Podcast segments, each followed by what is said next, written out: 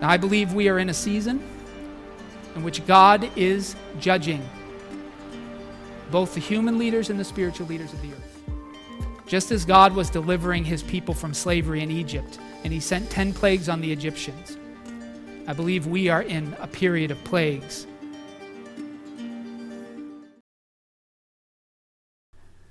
Well, welcome to the Gods of the West podcast series here on Way of Life, uh, Christian Fellowship.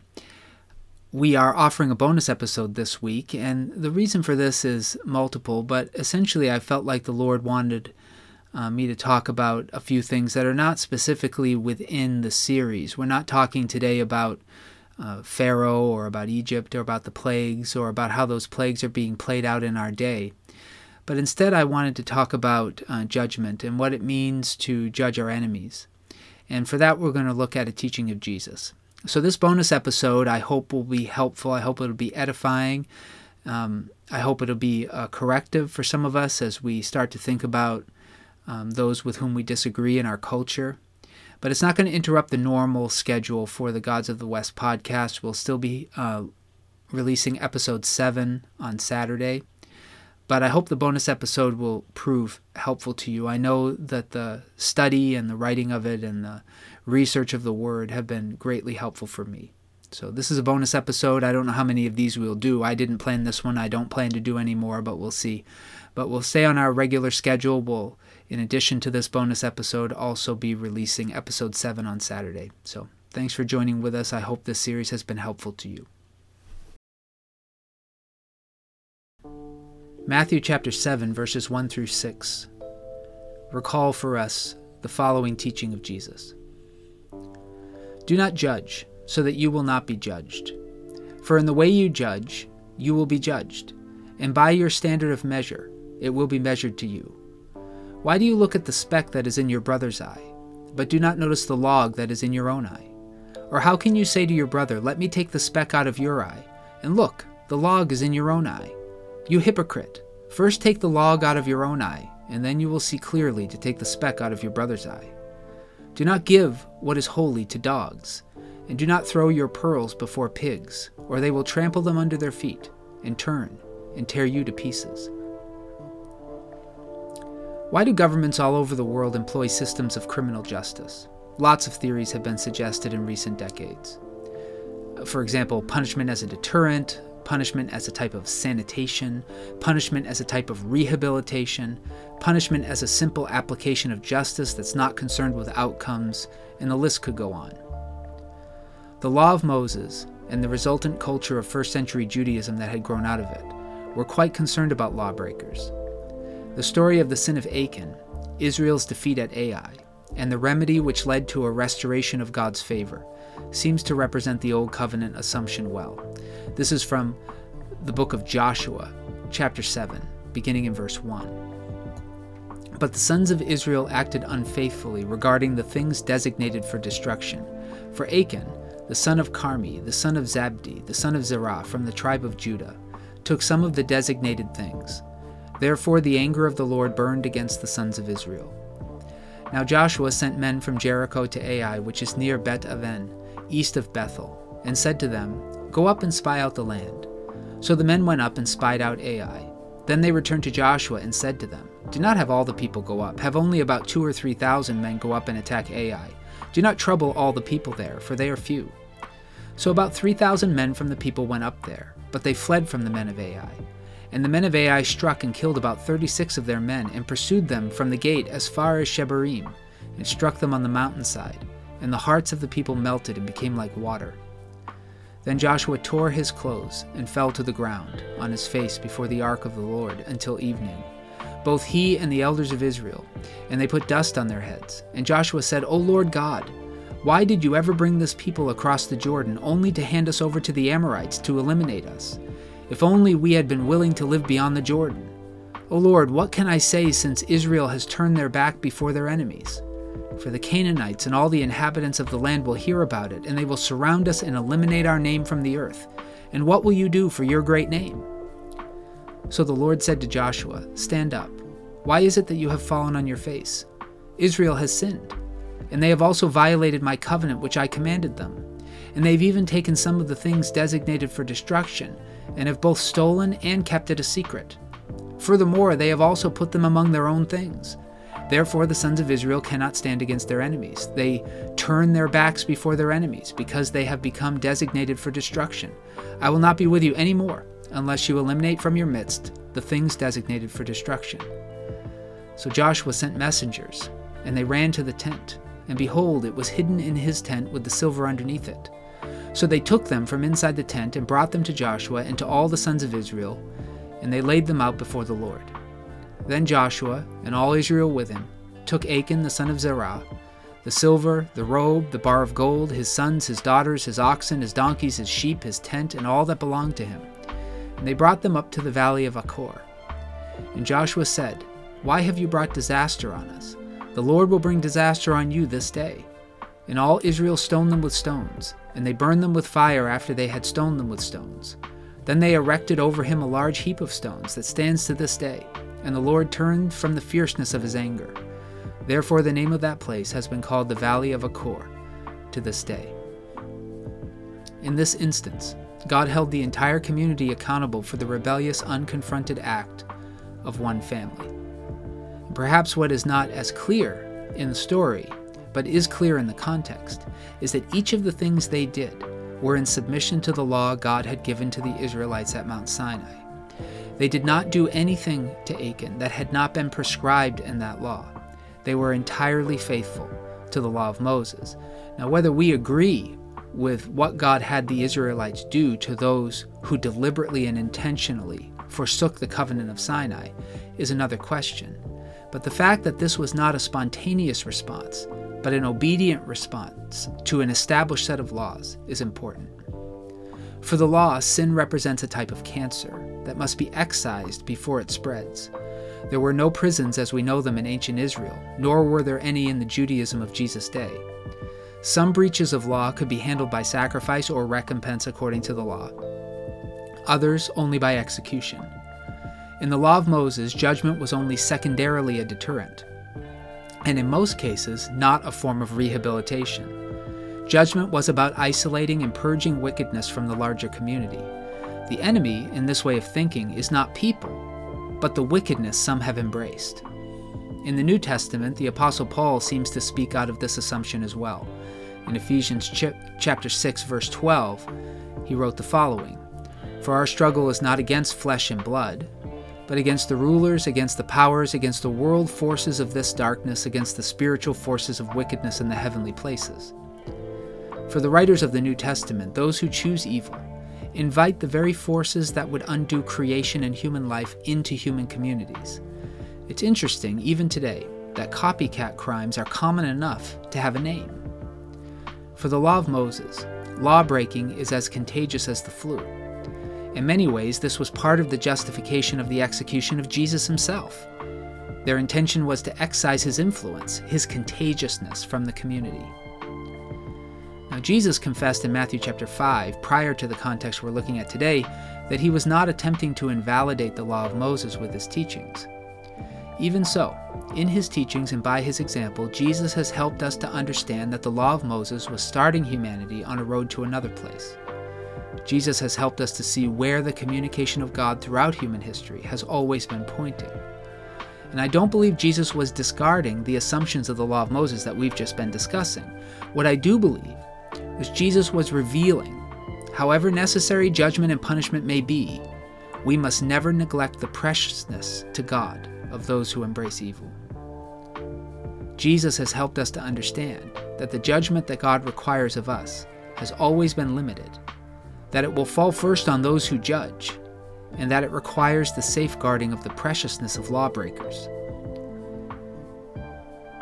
Judgment seems today to have become synonymous with condemnation and with shame.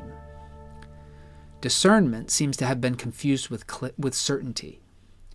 I think Dallas Willard can help us with Jesus' intention. He's written the following in his book, The Divine Conspiracy. "If we would really help those close to us and dear, and if we would learn to live together with our family and neighbors in the power of the kingdom, we must abandon the deeply rooted human practice of condemning and blaming, This is what Jesus means when he says, "Judge not." He's telling us that we should and that we can become the kind of person who does not condemn or blame others.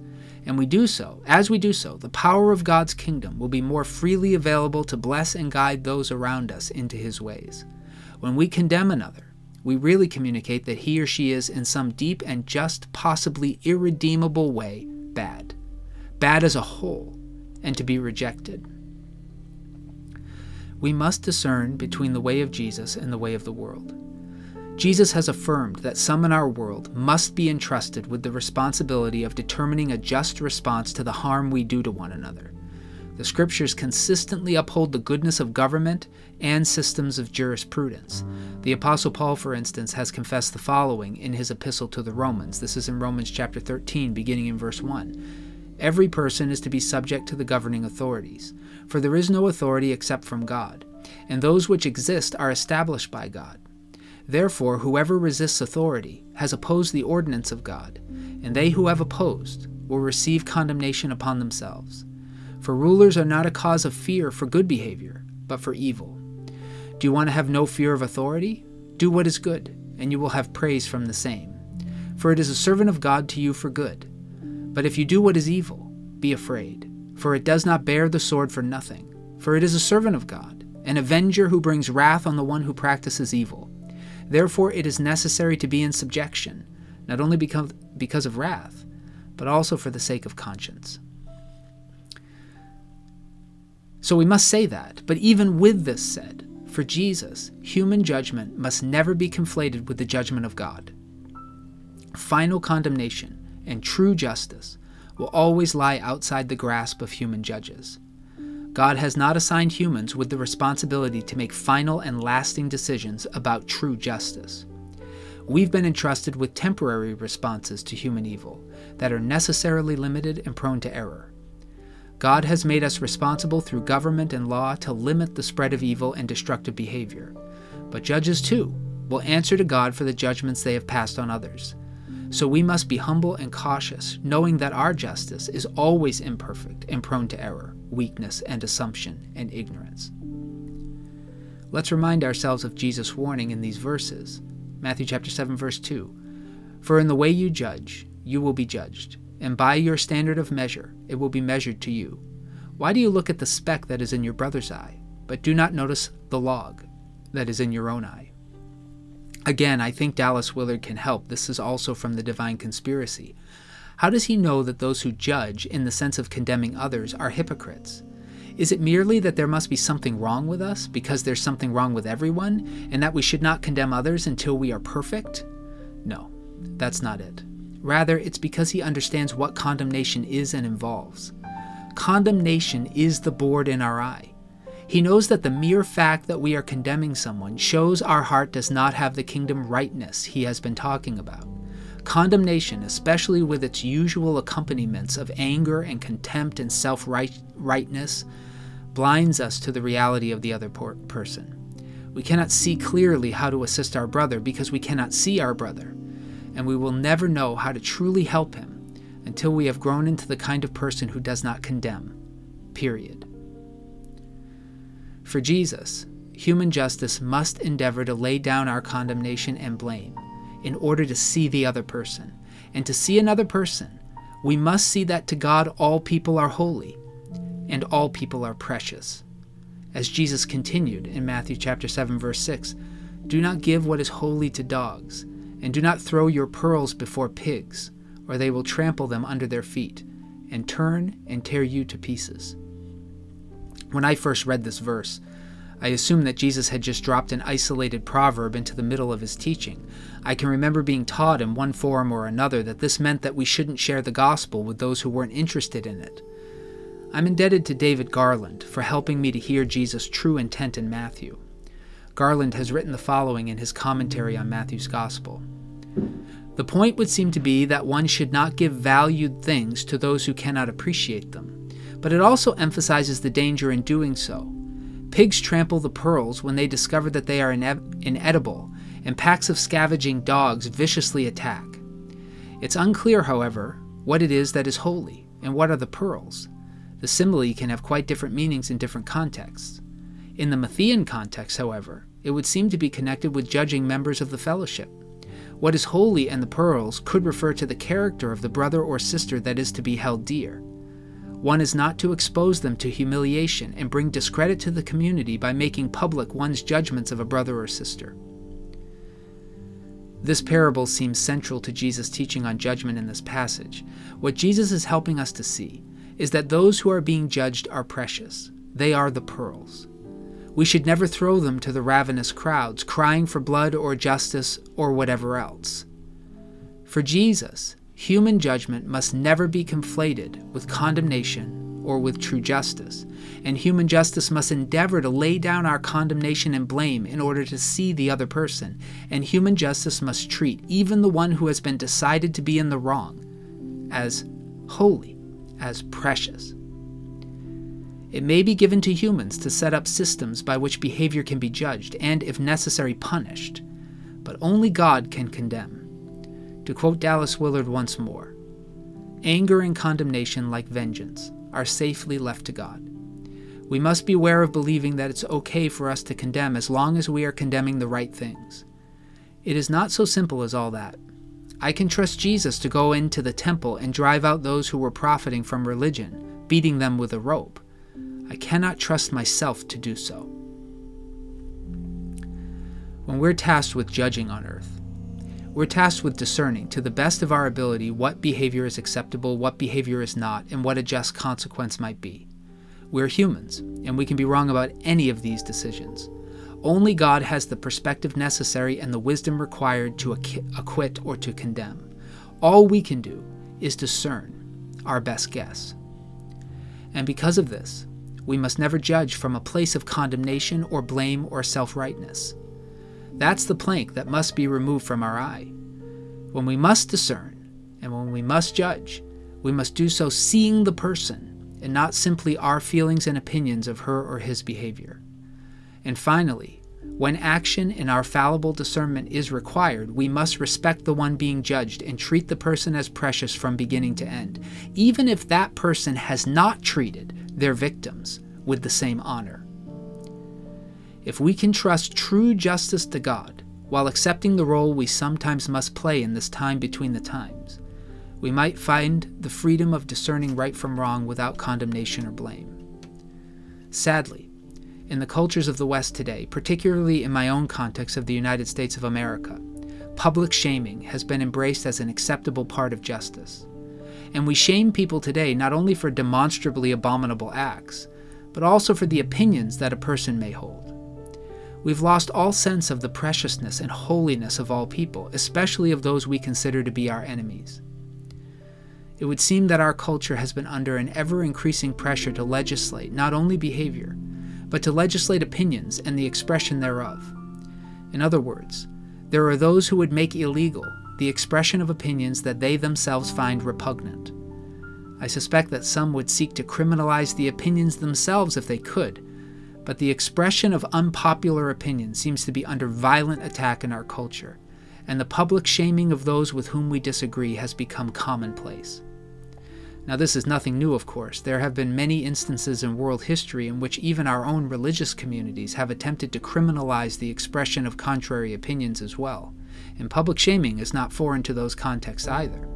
Whether we use the term inquisition or fascism or totalitarian dictatorship or censorship or thought police, the th- scenes that arise in our imaginations are those of monolithic regimes attempting to control by force of law and violence the thoughts and mouths of their constituents.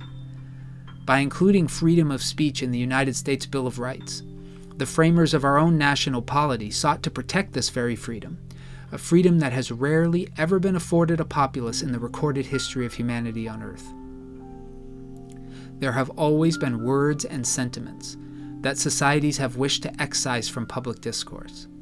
However, the attempt to do so brings with it a myriad of often unforeseen consequences for all who live under its wings. To silence even the most odious of opinions is to diminish severely the capacity of a society to encourage the character development of its citizenry. And to forsake the holiness and preciousness of an individual in the name of justice is as far from the teachings of Jesus as any sin it might attempt to correct. nineteen twenties author and educator R. M. McIver, in his book The Modern State, warned long ago as follows. Why must we deny the state this right to regulate opinion, a right which it has owned almost up to our own time? Force allies itself as easily with falsehood as with truth, so that its mere invocation in support of an opinion is a blasphemy against truth. Opinion can only be fought by opinion. Only thus is it possible for truth to be revealed. Force would snatch from truth its only means of victory. Force can suppress opinion, but only by suppressing the mind which is the judge of truth. When the law of the state is exercised over opinion, then it becomes sheer coercion. Law, therefore, becomes false to itself when it would enforce belief. What, then, is the relation of law to morality? Law cannot prescribe morality. It can prescribe only external actions, and therefore it should prescribe only those actions whose mere fulfillment, from whatever motive, the state adjudges to be conducive to welfare. But it shows us clearly that the law does not and cannot cover all the ground of morality. To turn all moral obligations into legal obligations would be to destroy morality. To legislate against the moral codes of one's fellows is a very grave act, requiring for its justification the most indubitable and universally admitted of social gains, for it is to steal their moral codes, to suppress their characters. Here we find the condemnation of puritanic legislation, which claims that its own morals should be those of all, even to the point of destroying all moral spontaneity that is not their own. There are groups which, with good but narrow intentions, are always urging the state in this retrograde direction. They cannot see that certain actions, which they are perfectly entitled to regard as moral offenses, are not necessarily a proper object of political legislation. They demand censorship of the stage, of literature, and of art, assigning thereby to some executive official the power of deciding in advance what a whole people shall be permitted to read and think and witness and enjoy. That's the end of the quotation. If we as a society are to have any chance at finding unity within our diversity, our government must ensure that opinions are permitted to be voiced and confronted with contrary or alternative opinions. If we continue to bend to the pressure to outlaw words and opinions which offend, or even disgust, we will sow the seeds of our own undoing. The following words from McIver might do more to explain the social unrest of our times than the words of any prophet at any time. McIver writes this, "The inner sanction of morality should never be confused with that of political law. We obey the law not necessarily because we think that the law is right, but because we think it right to obey the law. Otherwise, the obedience of every minority would rest on compulsion, and there would be so much friction in the state that its working would be fatally embarrassed." The end of that quotation. Perhaps the following excerpt from a speech written for the character Jean-Luc Picard from the Star Trek series The Next Generation might drive home our peril. That character said these words, "When the first link of the chain is forged, the first speech censored, the first thought forbidden, the first freedom denied, chains us all irrevocably. The first time any man's freedom is trodden upon, we're all damaged. Villains who twirl their mustaches are easy to spot. Those who clothe themselves in good deeds are well camouflaged. But she or someone like her will always be with us, waiting for the right climate in which to flourish, spreading fear in the name of righteousness. Vigilance, that's the price we must continually pay." That's the end of those quotations. For Christians, we must love our enemies by allowing them to speak against us. We must remember that however odious the act, grotesque the crime, or offensive the opinion, humanity is a creation of God and are holy and precious in His sight. We must never throw what is holy and precious to God to the dogs. Certainly, crimes must be ascertained and punished, and those who commit evil in this world must face just consequences for their behaviors. But beware those who would judge in the ways Jesus has warned against, those who would throw the wicked to the dogs to be torn apart. For the way in which you judge others, in this way you yourself will be judged. The dogs will turn on you as quickly as they did your enemy. For those who are not Christians, You will enslave yourselves if you insist on not allowing contrary voices to speak against you. The tyranny of the state is sown when its people wish to outlaw opin- opinions with which they do not agree. The thought police we enlist will inevitably come after us once our enemies are vanquished. Let's learn to protect the right to think and to speak of those whose opinions we find repugnant. Let's confront opinion with opinion, and let's remember that the justice we ask for against others, we are also asking against ourselves. Once that sword is drawn, we will not be able to control how it is wielded.